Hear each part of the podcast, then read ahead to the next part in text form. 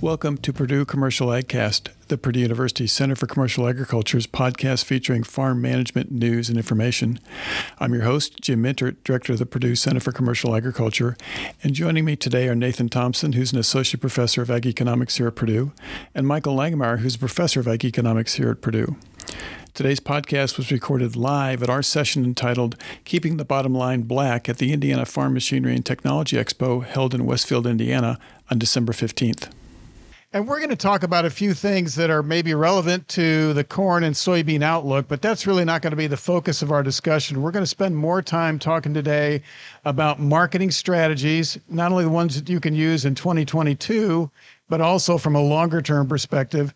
And then Dr. Langemeier is going to talk quite a bit about some of his computations with respect to break-even analysis and what maybe some of those implications are with respect to acreage decisions, and then actually talk a little bit about farmland leasing, because I know that's going to be a hot topic, excuse me, not only this winter, but also as we look ahead to the 2023 crop.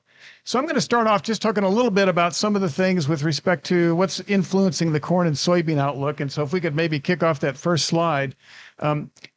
Key factors for both corn and soybeans are corn exports. And if you look at the corn export projection from USDA, they're currently projecting exports down about 250 million bushels compared to last year at about 2.5 billion bushels. If you look at the next slide, take a look at what's happened so far this year. Current marketing year commitments and sales. So this includes shipments as well as future commitments. And as you look at the numbers, we're down a little bit compared to last year at this time, and each one of those comparisons is to the same period in the prior year, so comparing to 2020, 19, 18, 17, and 16. And then as you look at the China side, our exports, combination of shipments as well as future sales that have already been committed but not yet shipped, we're actually a little bit ahead. So the export picture on corn, not too bad. And I'm going to show you the export picture on soybeans a little later, and it's a little different picture. So far, exports on the corn side look pretty good. If you look at the next big component of demand, that's ethanol. And USDA is anticipating a modest recovery in ethanol usage as the economy kind of recovers, we get back to driving more. If you look at what's taken place so far, though, in that next slide, the ethanol usage numbers actually suggest USDA's forecast might be a little too pessimistic. So just a little bit of interpretation on this slide. These are the week-by-week comparisons of ethanol production compared not to last year, not to 2020, but rather to the pre-pandemic era 2019. So I'm comparing 2021 to 2019. And, of course, those red bars indicate we were running well below 2019 levels. Look at the right-hand side, and you can see that we've had some pretty good increases with respect to ethanol production compared to 2019, compared to the pre-pandemic era. The last few weeks, we've backed off a little bit, but we're still averaging above the 2019 era. So as you think about it and think about maybe whether or not you want to be optimistic or pessimistic about where corn's going, ethanol is a plus. And I think one of the previous speakers pointed that out as well. Looking ahead, when USDA makes their next round of revisions in January, it would not be surprising to see them increase the ethanol production numbers, the number of bushels going into ethanol. That would pull down the corn carryover a little bit, and that's going to be one of the key issues. If you look at the next slide, which is the estimated margins at an ethanol plant, this is based on some data from Iowa State University. Those margins have been near record high. If you look at that $1.54 per gallon, that was a few weeks ago. But even the most recent data, this slide is updated through last Friday, still over $1 a gallon.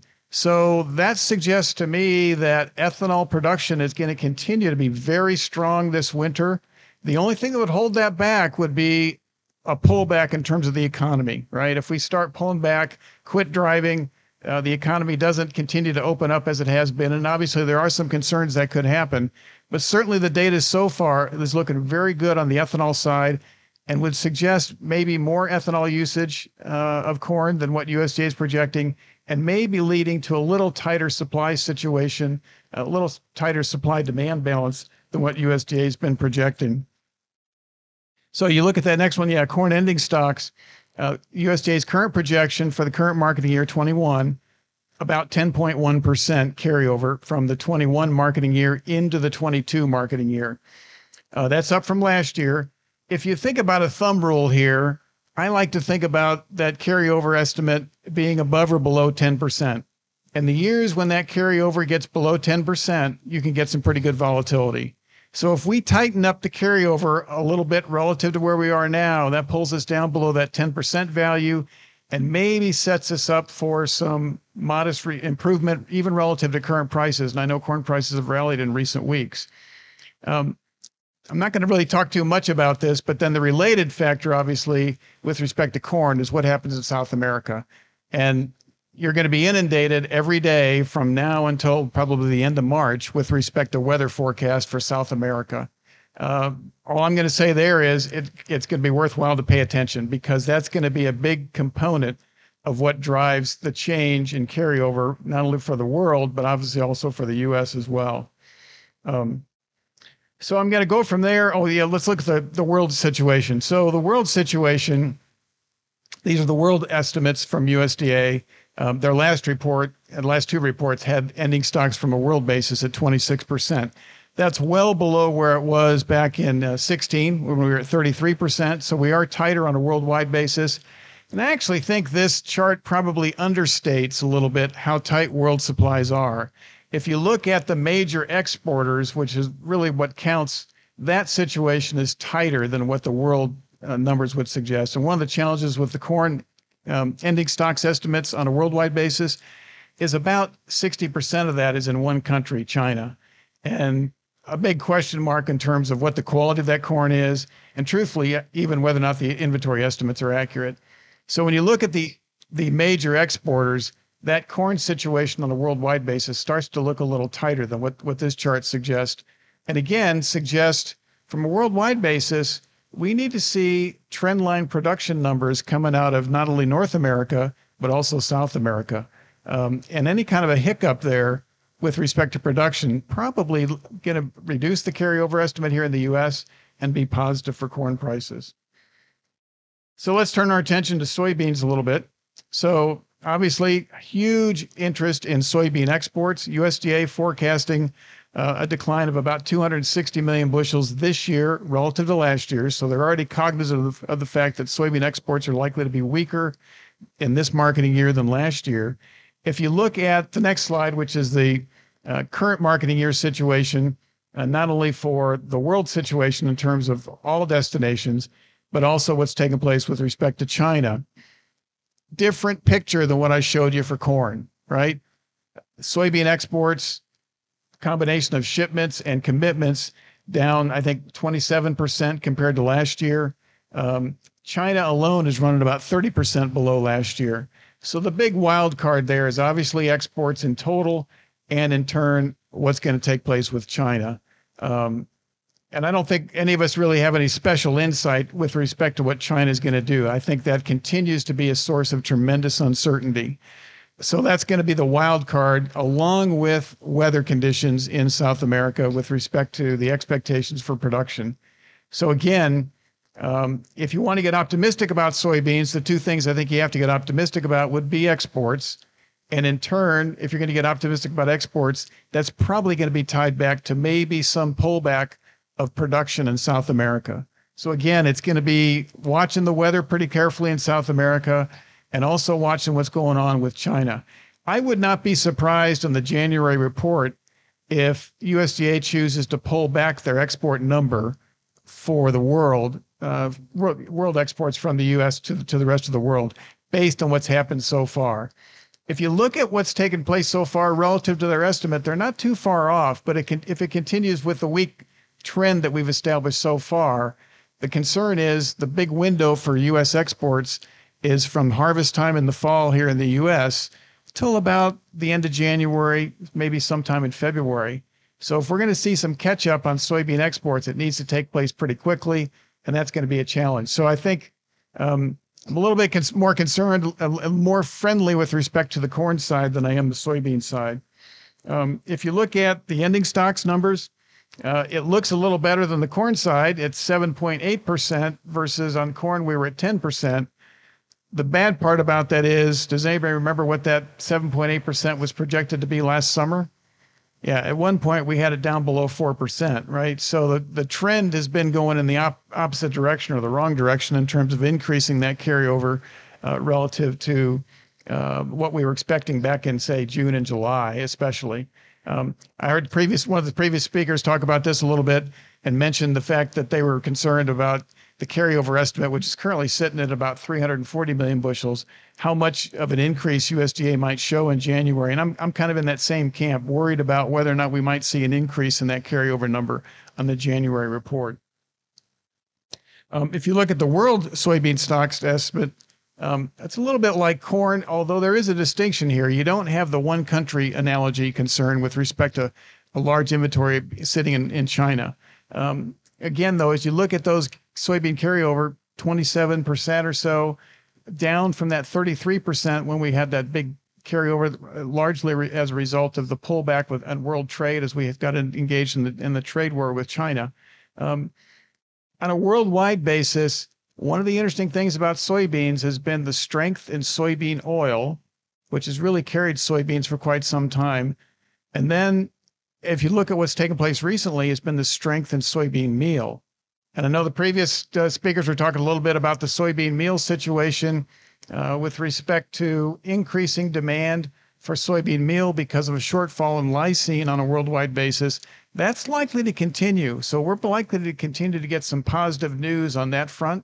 And I look for meal to be relatively strong here going forward. So that could be an interesting situation that develops over time. So that kind of wraps things up from kind of the outlook side. If you think about from the corn side, a lot of it is going to hinge on what takes place with respect to South American production. So we're going to have to watch that very carefully, particularly the second crop corn coming out of Brazil.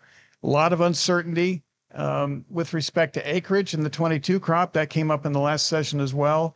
If you're going to get friendly on the corn side, probably the big friendly news is mostly on the ethanol side with respect to very strong ethanol usage, possibly pulling down those corn carryover numbers. On the soybean side, trade is a concern. The exports have been weak.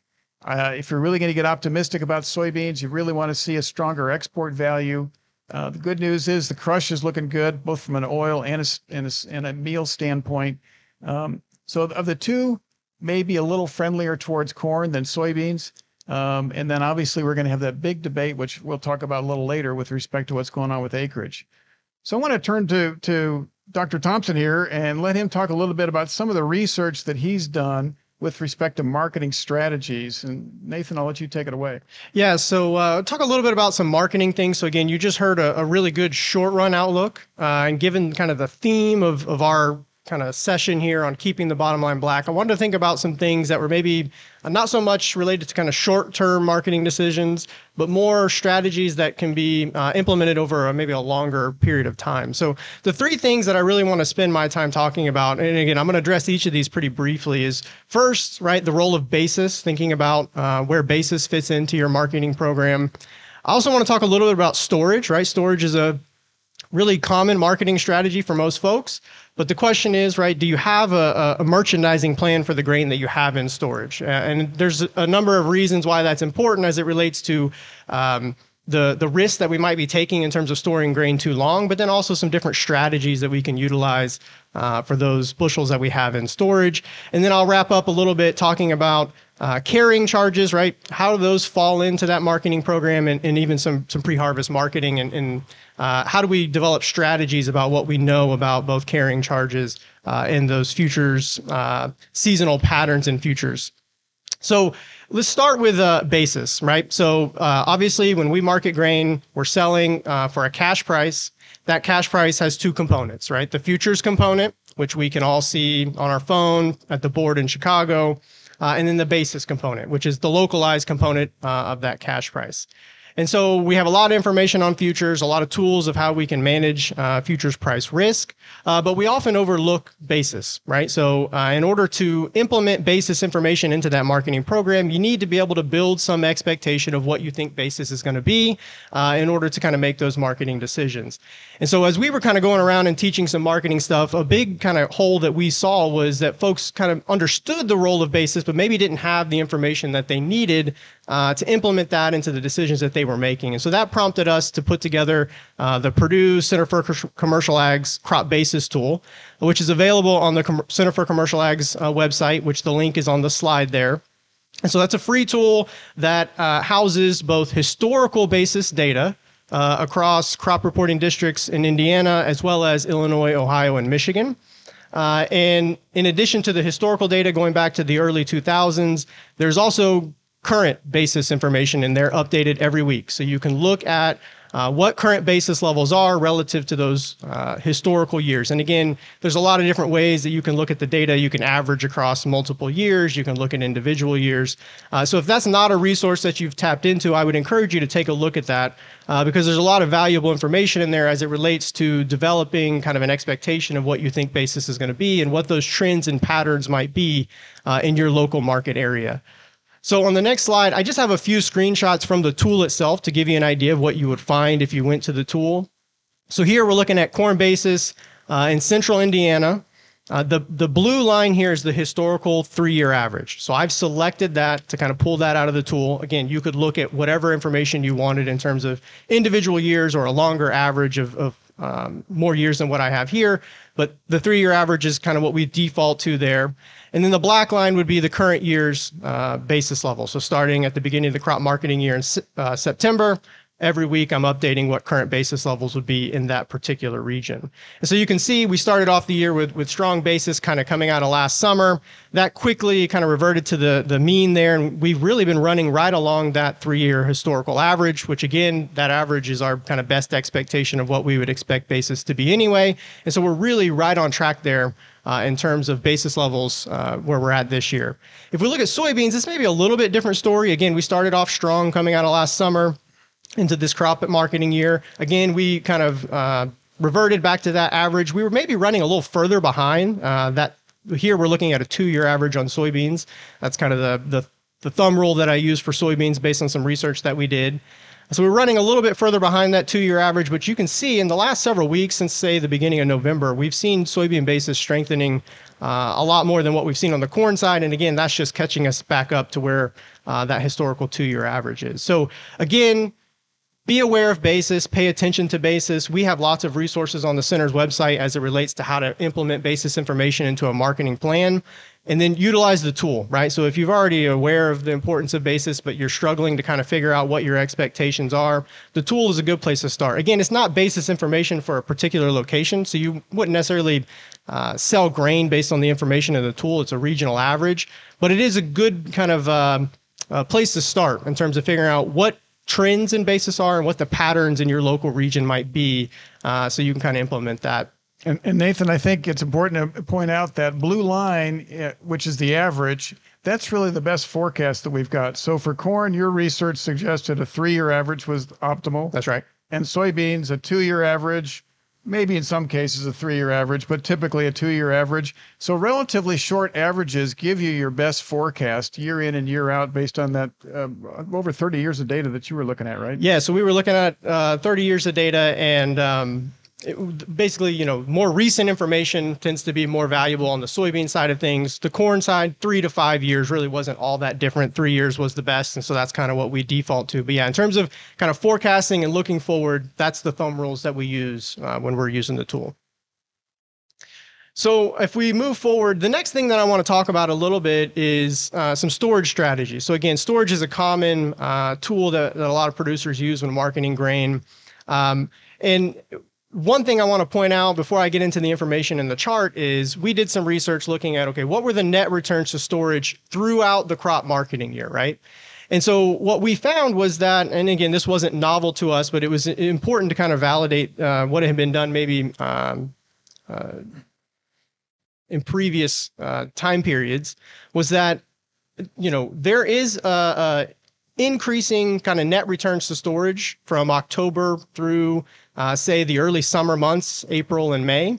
After that point, we see those net returns to storage start to decline.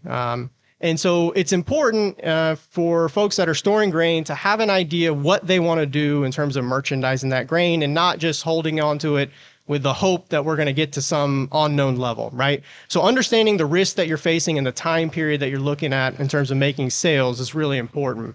So the main thing I want you to think about there is, what is your strategy for getting rid of it, and being aware that the longer you're holding that grain, especially into those summer months, you're taking on a lot of risk as it relates to the returns to those bushels.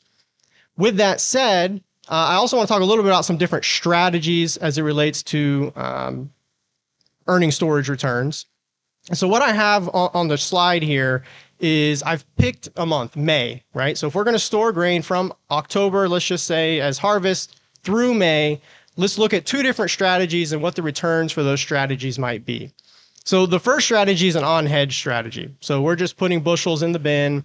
We're not taking any position on either the basis or the future side of things, and we're going to see what happens. And so that's the dark gray bars that you see on the slide. As you can see, there's a number of years where we have relatively high returns to that strategy. And again, these are net returns. So these include storage costs and opportunity cost on those bushels. So this would be your gross return minus your storage cost. And there are years where I call them home run years, right? We can do really good. And last year was one of those years. We had a big rally in futures between harvest in May, and because of that, we had some really large returns to this speculative strategy. There's no ceiling on those returns. As much as futures can rally, we can earn returns to that strategy. The other strategy is a storage hedge strategy, and this is important as it relates to some risk. So again, you can look at the slide and see that the gray bars for the on-hedge strategy, while maybe we leave ourselves a lot of upside, we also are taking on some downside risk, right? Because futures can move in the other direction. We're not protected on those futures prices or moves. And so we can see big losses for that strategy as well. The gold bars, on the other hand, is hedge strategy. That would be a strategy. We put bushels in the bin in October. We're going to sell futures. Okay, so we're protecting ourselves on the future side. We've eliminated the futures price risk, and now we're only speculating on basis. And research tells us that basis is much more predictable than futures. And again, I just told you, you have the crop basis tool to build an expectation of what those basis levels should be going forward. That's relatively predictable. And so you can see the gold bars show us a steady return with a lot less downside. But the upside is capped, right? Because we can't realize those large rallies in futures.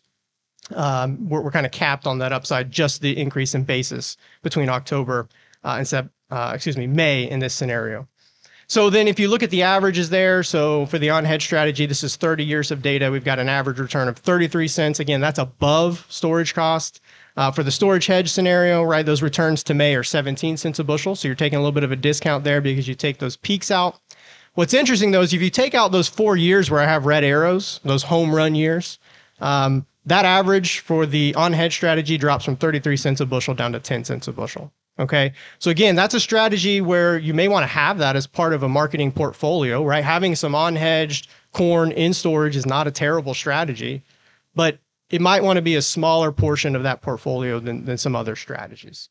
So Michael, when you looked at this slide yesterday when we were getting ready for this webinar, you had an interesting take on the chart. Could you share that with us? Yes, I think Nathan mentioned it. There's a lot of downside risk with that unhedged strategy. All those gray, look at all those gray bars that are below zero. And so certainly using that as your sole strategy would not be a good idea. Yeah, so you've really introduced a lot more risk into your marketing plan by doing that, right? That's right.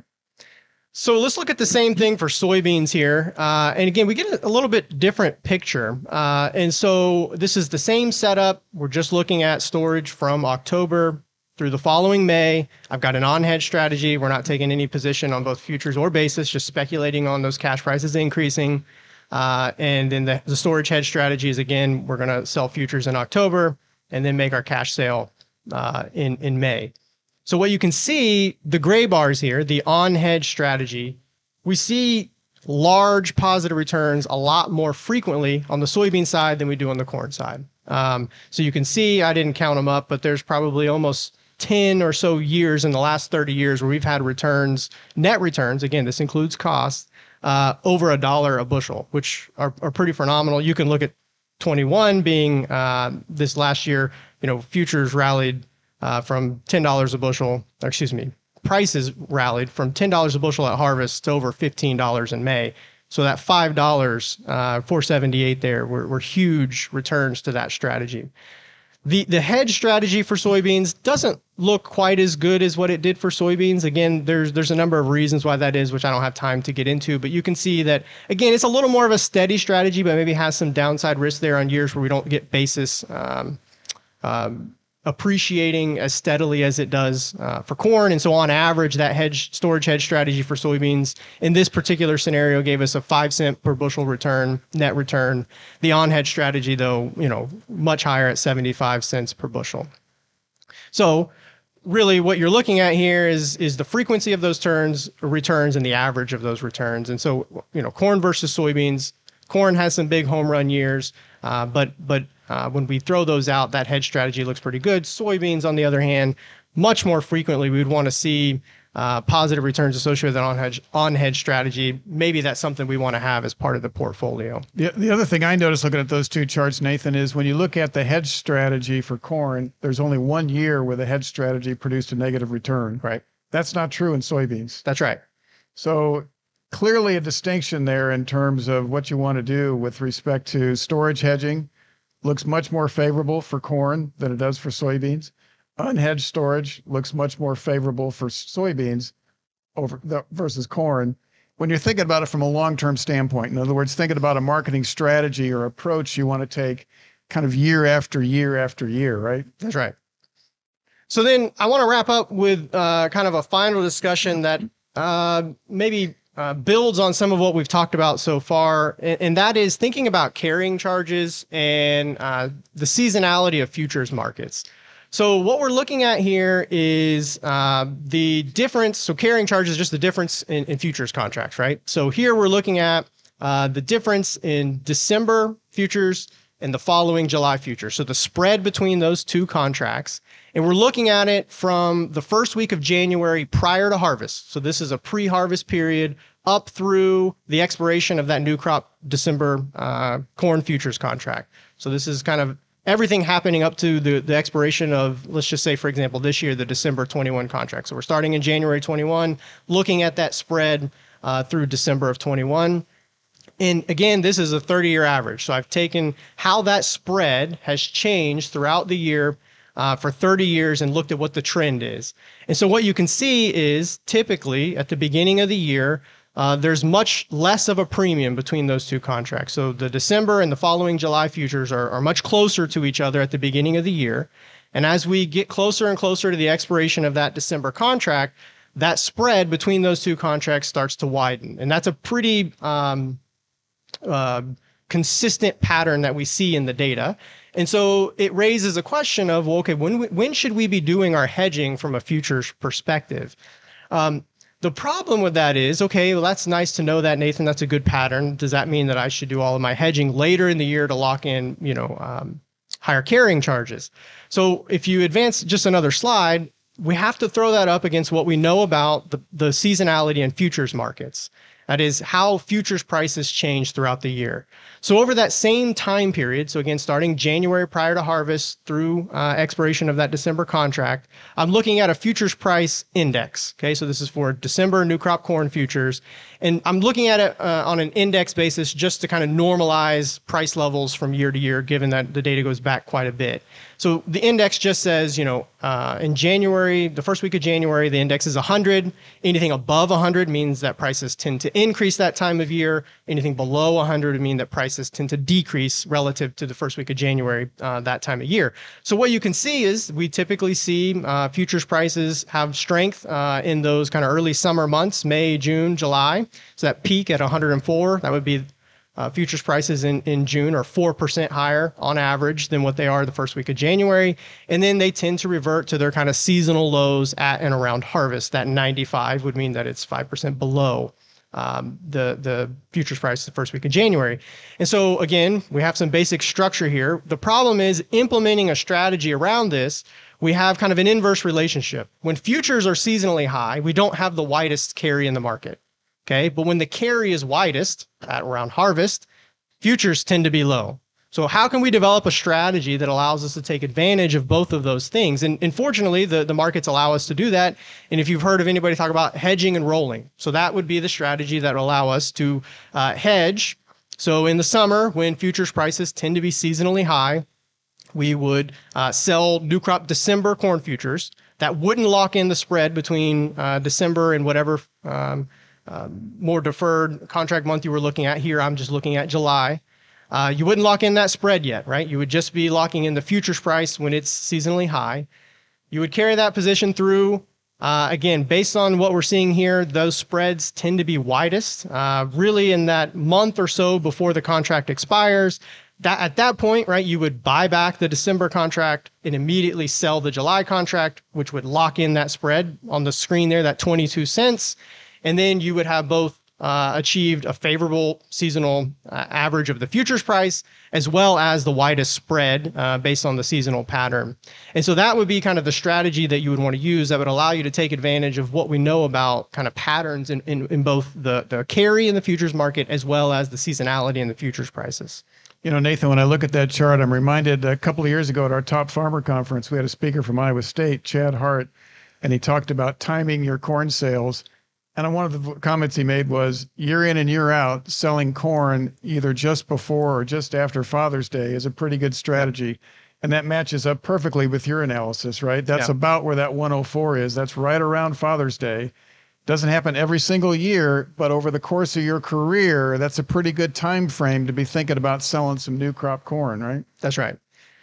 So then if we compare this kind of hedge and roll strategy, where again, we're taking advantage of the information that I'm showing you on this chart, we can compare that with the previous two strategies, which was unhedged, right? So we're just speculating on storage returns, and then the basic storage hedge, what I called the basic storage hedge, where we're hedging once we have the crop in the bin. So on the next slide, we can look at the average returns. Again, these haven't changed for the first two strategies, the 33 cents and the 17 cents a bushel. That's exactly what I showed you a few slides ago.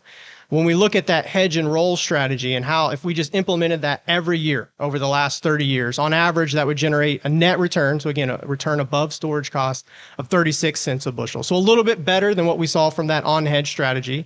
But again, remember that on-hedge strategy had 4 years or so that were really driving that average. And when we took those out, those home run years, that average dropped quite a bit. And so it's a steadier strategy, less risky, and it generates a higher return. The other thing people want to think about sometimes is, okay, well, you're showing me these averages and then you're showing me the distributions, and there's a lot of risk that underlies those, and that, you know, that makes me nervous. I don't trust averages anymore. I want to see the distribution. So you can think about it in terms of frequency. So I just want to know, how often is this hedge and roll strategy better than the other two that you showed me? So if you just look in any individual year, which of the three strategies was best, right? So over the last 30 years, that hedge and roll strategy was the best strategy in that year, 17 out of 30 years, 7 out of the last 10, and then 4 out of the last 5. So you can see from a probabilistic standpoint, that's really the strategy that gives us the most consistency in terms of producing positive, as well as most frequently producing positive returns. So then quickly, I'll just show the same sort of thing for soybeans. I won't dwell on it because it's the same information. Their timing is slightly different. But again, this is just the carry in the futures market. Same time frame. We're looking at January prior to harvest up through the end of October, when the November new crop soybean contract would go off the board. And again, you can see that spread tends to be narrower earlier in the year. And then as we approach expiration, tends to get a little wider, which would mean we would want to lock in that spread later in the year, closer to expiration. But on the next slide, we have the seasonality in futures. And again, we see this inverse relationship. When new crop November soybeans tend to reach their peaks in terms of seasonality, highest prices seasonally, that's not when those spreads are widest.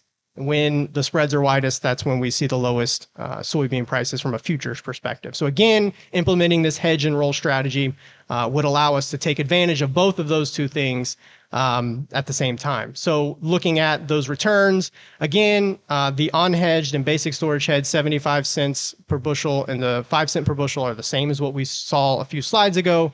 You can see this hedge and roll strategy maybe is not quite as high of an expected return. That 38 cents per bushel is still only about half of the 75 cent on the on-hedge strategy, which again produces very consistent and very high returns, but again has downside risk. And that's what we have to pay attention to. Again, looking at it from a frequency perspective, that hedge and roll strategy, as opposed to corn on soybeans, is only the best strategy 12 of the last 30 years, 3 of the last 10, and 2 of the last 5. So less frequently is that the best route. And so really what we've been selling, so you take all this, right? You're like, Nathan, you've put a lot of information in front of me. Just tell me what I should do, right? Really the takeaway that I have when I go around and present this information is pushing a marketing portfolio strategy. Right? So not only should you be spreading out sales over time, that's something that a lot of people do. It's obvious. You don't make all your sales on one day because prices can go up or down, but spreading that risk across different strategies. Because again, you can see from this, there is no silver bullet. So using multiple strategies and allocating what proportion of the crop you want to devote to each of those strategies is really a personal decision, depends on your risk preferences, your risk tolerance. But each of them have pros and cons. And so allocating, that on-hedge soybeans, those look really good. I want to have some of my bushels allocated that way. That's fine. But as Michael indicated, there's downside risk, and that's not something we want to do with all of our bushels. So what percentage of the crop we're going to allocate to the on-hedge strategy versus a hedge strategy versus doing some pre-harvest marketing, right, and filling all of those things in. And just as kind of a little preview, I think of some of the ongoing research that you and Dr. Langemeier are working on, along with one of your graduate students, is trying to identify that optimal portfolio strategy, right? So you've got some quantitative work going on in the background, not quite ready to talk about it yet, but hopefully in a year or so, maybe we'll have some better results that maybe fine-tune that strategy just a little bit. Yeah. So Michael, let's turn to you. And you've been, you're kind of the man of the hour because everybody's trying to figure out, can we make any money at these prices and at these costs? And what's happening to things like cash rent? I don't know if I have the answers, but we're certainly going to look at some charts and talk about this issue. If we move to the first slide here, first of all, according to the Purdue Ag Econ report, the latest Purdue cash rent and land value survey, cash rents were up about 5% in 21, and land values were up close to 15%. So land values were triple cash rent. What about cash rents for 22? Well, I've got a guesstimate here. I've got a guesstimate of 5%. It could easily be 5 to 10%. Obviously, we won't know those numbers until the next summer when we do the survey. So that's what I want to talk about in this slide. I think we can learn a lot about where cash rent may be heading in 22 and years after that by looking at long run averages. So what I've done is I've compared the net return to land to cash rent from 2007, start of the ethanol boom, all the way to a 22 projection. And what you can see here is it takes several years of high income from the operator's standpoint to drive those cash rents up rapidly. In fact, after 7 to 10, we had some good returns. Cash rents increased more than 10% in 11, 12, and 13. Are we in a similar situation right now? I don't think so, because even though the net return to land was very strong in 2020, a large part of that was government payments, but very strong income in 21, good prices with lower input costs. The input cost increases hadn't hit the 21 returns, and so a very good return in 21. 22 doesn't look near as good. And so yes, there's upward pressure, but I don't think we're going to see a situation where we're going to see 2 or 3 years in a row of double-digit increases in cash rent. Going to the next slide. Let's look at net farm income, per acre. And so this chart just puts in perspective how good 21 really is. Obviously this is not finalized. We still got a little bit of time to go here for 21, but this is going to be pretty close the way it's going to end up. 21 rivaled some of those earlier years during that 2007 to 2013 period. But the difference here, again, from a cash rent standpoint, is 20 was good, but it wasn't quite as good as some of those other years from 2007 to 2013, and 22 does not look as good as 20 or 21. I update this slide monthly in the webinars, and Jim and Nathan can attest to the fact that every time I update this, 22 bar comes down a little bit. Why? Input costs keep increasing. And so as those input costs increase, unless prices increase with that, 22 doesn't look quite as good. Does that mean 22 is going to be a train wreck? No. Not necessarily. 22 is just going to be closer to break even than what we saw in 20 and 21. So we move to the next slide here. This is showing some of that cost impact. We're seeing cost increases in fertilizer, pesticide, and seed. Seed is much more modest than the expected increases in herbicide, and herbicide and seed are much more modest than what we're seeing in fertilizer. This is using current fertilizer prices, and so, for example, anhydrous ammonia in this chart is at $14.35.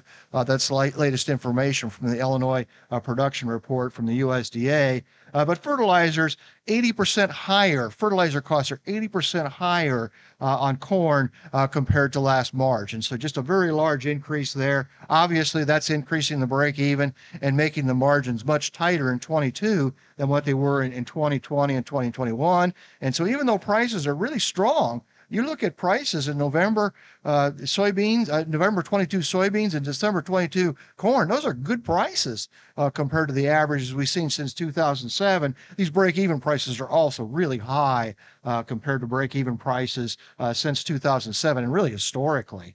Michael, when I look at that chart, one of the things that jumped out at me when I was looking at these yesterday is the fact that when you look at 2022, that's the only year on there where the fertilizer cost per bushel is higher than the cash rent cost per bushel. Yes, that as far as I know, I've been doing this a long time, Jim. I've been looking at cost of production since 1990.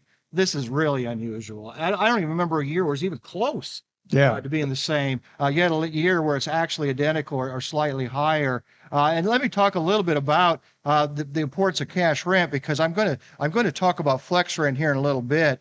Year in and year out, if you look at long run averages, cash rent tends to be the highest cost. For corn, it averages about 30% of total cost, whereas soybeans it's closer to 40%. Because soybeans, you don't have the high nitrogen cost, and so it's really rare to see fertilizer cost that is similar. In this case, 27% of the expected total cost for corn in 2022 is fertilizer alone. Yeah. If we look at the next chart, this is looking at the N rate calculator tool that's based out of Iowa State, but the data is collected from agronomists across the Corn Belt. And so this is based on Purdue agronomy information. And what this shows you is as we get to these really high fertilizer prices, right now we're about 87 cents for anhydrous ammonia. But as we get to 80 cents and $1, notice what happens to the optimal N rate. The optimal N rate does come down 20 pounds, 25 pounds, 30 pounds from what we put on when we had 40-cent nitrogen. 40-cent nitrogen, it was actually similar to what we had last spring. And so, you know, when you have 40-cent nitrogen, you're going to put on that 192 pounds. You're going to put on quite a bit of nitrogen. As the price gets larger, you're probably going to put on less. And so keep this in mind. I encourage you to go to that website for N rate calculator and calculate for your part of Indiana, or from Illinois, your part of Illinois. And so we've got this for several Corn Belt states, because I think this is very important to keep in mind. We don't need that 192 pounds of nitrogen to get close to that 100% of that yield. Here we're dropping nitrogen quite a bit and only losing 2% of the yield. And you know, why are we willing to give up 2% of the yield? Well, I think it's obvious that cost just accelerates as you start putting on that 190 to 200 to 210 pounds of nitrogen. So take a look at that website. What about break-even prices? I update this chart every month, too, for our webinars, and these bars also increasing. These red bars are also increasing. My latest estimates looks at even on high productivity soil. This is soil with 215 bushel corn and 65 bushel soybeans. We're looking at a break-even price for corn that's $5. I don't remember talking about a $5 break-even price, but that's where we're at on high productivity. If we look at 182 bushel corn, which is the average productivity, that's the trend for Indiana, 182 bushel corn. Obviously, it'd be higher in this part of the state, but that's the average for the state. We're looking at break-even prices of $5.40. As we get to that more marginal ground, not that Indiana has a lot of marginal ground, but as we get that lower productivity ground, the break-even approaches $5.90. And so I think we can use this chart to think about what's probably going to happen to corn acreage across the Corn Belt. I'm going to talk a little bit more about corn versus soybeans here in a little bit, but I think we can use this chart here to start thinking about national acreage. The speaker before was indicating that he expected some reduction in corn acreage as we move to further west into that North Dakota, South Dakota, and Kansas. Those states grow a lot of corn and a lot of dryland corn. Even in Kansas, there's non-irrigated corn all the way in the western part of Kansas and Nebraska, for that matter. And so we're growing corn in places we didn't think about growing corn 20 years ago. In those parts, in those parts of the country, you're probably going to see some reduction in corn acreage. The costs just aren't warranted to grow corn on some of those acres. And so if we see some slippage in corn acres, that's what's going to happen. And that's why I wanted to talk about this, because I think this slide shows that. As you get in that lower productivity soil, soybeans are much more competitive compared to corn, as well as other crops like spring wheat in North and South Dakota. So moving on to the next slide, this shows that for Indiana, shows that relationship between corn versus soybean profitability. And what this clearly shows to me is, it's somewhat surprising to me, is how competitive corn really is this year, despite the fact that we took the break-even price from $4 to close to $5. So despite that, the very high cost for corn, as well as soybeans, but more so for corn, corn is still very competitive on that average to above average soil. And so the last 5 years or so, we've been running maybe 5% more soybeans than corn acres in Indiana. I think that's going to be much closer to 50-50 based on this analysis this year and doing this for 10 years. I really think corn's going to hang right in there in Indiana and across the Corn Belt and be very competitive with soybeans. And again, surprisingly, because the high input costs, that corn's going to stay in there. And I also think, talking a little bit about what Jim was talking about and the speakers before us, I think there's quite a bit of downside risk with soybeans. And so I think you need to keep that in mind when you're looking at a chart like this. Not that there isn't for corn, but there's some factors that could take that soybean price below the $12 mark. You're certainly into the fall. And so keep some of these things in mind when you're making some of the decisions on some of your marginal acres. I know many of you use the rotation corn, rotation soybeans routinely, and so not going to migrate away from that. But I think we'll see a little less second-year soybeans this year. How about continuous corn? Not in Indiana. When I look at I look at a similar chart, table like this for continuous corn, it just doesn't look competitive with rotation soybeans. That's not uncommon for Indiana. We tend to grow 50-50 in Indiana. As you move further west into Iowa, for example, they typically have a corn to soybean rate acreage ratio of 1.45. If anything, I think that might increase a little bit. Because in Iowa, corn is always more competitive than soybeans, given every in a typical year, and so I think we'll see quite a bit of continuous corn in Iowa, but not necessarily in Indiana. So that's my take in terms of the acreage in Indiana and across the Corn Belt and nationally. We go on to the next slide. Now I want to talk just a couple minutes about flex rent. I've been getting a lot of questions on flex rent.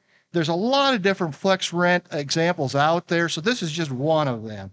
And with this particular example, it's flexing on revenue. I always recommend flexing on revenue, both price and yield, rather than just price, just yield. That way, if there's a really high corn yield, very high soybean yield, the landlord perhaps gets a bonus that year. Also, if we see a price spike in corn or soybeans this fall, they would receive a bonus. And so I like to flex on both of those. What this one does is it sets the base rent at 90%. There's usually a floor to this flex rent. And then it flexes if the gross revenue is above non-land cost plus base rent. That's a pretty high hurdle. I've seen hurdles for other flex rents that weren't near that high, because you think about that, this is full costing. This is with opportunity cost in there. And so if you own your land, we've got to charge for that. If you own your machinery, we've got to charge for that. And so that's a pretty big hurdle for the revenue to jump over. But there is years where this obviously happens. And again, if there's a really good yields next fall or very good prices or both, the landlord would receive an increase in their rent. This is certainly less risky than increasing that rent substantially in 22. Might be too late, you might have already done that, but increasing your rent substantially in 22, then having to negotiate a lower rent in 23. So that's why they're getting a lot of flex rent questions this year and probably will continue because of all the uncertainty related to prices. These flex rent arrangements work really well in that environment. So let's see what happens in this kind of arrangement. And so this is actually looking at share minus fixed. And so I've thrown share lease in here. And so zero would be the same return for both of those. Obviously, when you see good yields, good prices, share rent does well. So, Michael, your share rent is a 50-50? 50-50 in this case, though a 1/3, 2/3 would be very similar. 1/3, 2/3 where the landlord pays no cost. That would be very similar to this graph. And so 7 to 13, share rent was better than fixed. The last 2 or 3 years, share rent was better than fixed. Let's go ahead one slide, and we'll see the flex rent. The flex rent has some of the same features as a share rent. That's what makes it attractive to the landlord and attractive to the operator because you're reducing that base rent by 10%. And so there's a lot of years where the base rent is lower than the market rent, but it does give you that upside potential from a landlord perspective in the really good years. And so you see from 7 to 13, there was higher returns for the flex rent than there was for the cash rent, very similar to the share rent. But notice a big difference in that graph between the flexible rent and the share rent. The share rent doesn't really have a bottom. When you're sharing 1/3, 2/3 or 50-50, there's no bottom. Whereas the flex rent, the bottom is the base rent. And so that rent can only go to 90% of the market. It can't go any lower than that, the way they've set this up. And so I like to talk about downside risk. Jim and Nathan know that because I'm kind of a downside risk person. I'm very risk averse. And so I love that subject. The flex rent has a lot less downside risk compared to the crop share. And so I think it's a very attractive option. It's kind of in between that share rent and that cash rent. But if the landlord wants some upside potential, I think the flex rent fits in quite nicely with that. I've got one more slide here looking at 22. What about 22? Well, 20 and 21 were really good years for flex rent because we had strong prices and strong revenues. 22, not so much. And so if you're thinking 22, I'm going to start flex rent, I'm going to hit a home run, you might, but you might also hit a single or hit a little grounder to the pitcher, if you will. I like baseball, so I'll use the baseball analogies. And so using current projections, $5.20 corn and $12 soybeans, trend yields, and a fixed cash rent of $275. This is average productivity in West Central Indiana. Under the flex rent, we'd have a small bonus, but remember, we're only paying 90% of the base. And so if that bonus is small, we might not get up to the market cash rent. And in fact, we don't. The flex rent's projected to be about $30 per acre lower than the market cash rent. And you can say, well, why would I want to do this? Well, there is some upside potential for both corn and soybeans. And so it doesn't mean the flex rent necessarily going to be bad. It's just that if you look at the averages right now, it's not necessarily going to be better. I did calculate the prices needed for flex rent to equal cash rent. They're not outside the realm of possibility by any means. $5.54 corn and $12.78 soybeans. And so I just wanted to show you kind of some historical analysis related to the flex rent. It does have its place, I think, in the Corn Belt in particular. And also show you some projections for 22. So with that, I think that kind of wraps things up for us. We've got our Top Farmer Conference coming up here in early January. If you haven't participated in the Top Farmer Conference, we've been doing that at Purdue for over 50 years. The last year and this year, it's been virtual, so it's on Zoom, so you can access it from anywhere. I've got some cards here with some details on the agenda. But I'd encourage you to tap into that. It's a great conference. We're going to do it on Zoom, so it'll be a couple hours in the morning, a couple hours in the afternoon with a lunch break. And then as Michael's indicated, and Nathan, I think, has indicated as well, we do these webinars every month that you can tap into what's taking place with respect to the outlook. And we always do them typically the day after the USDA releases its World egg Supply Demand estimate. So it's a good way to kind of get the update on what USDA's got to say, as well as our interpretation of it. That wraps up our discussion today. Join us for our next Outlook webinar on January 13th at 12 p.m. Eastern Standard Time. You can register for the webinar at purdue.edu/commercialag. I encourage you to share the podcast with your friends and colleagues. And so on behalf of Michael Langemeier, Nathan Thompson, and the Purdue University Center for Commercial Agriculture, I'm Jim Mintert. Thanks for listening.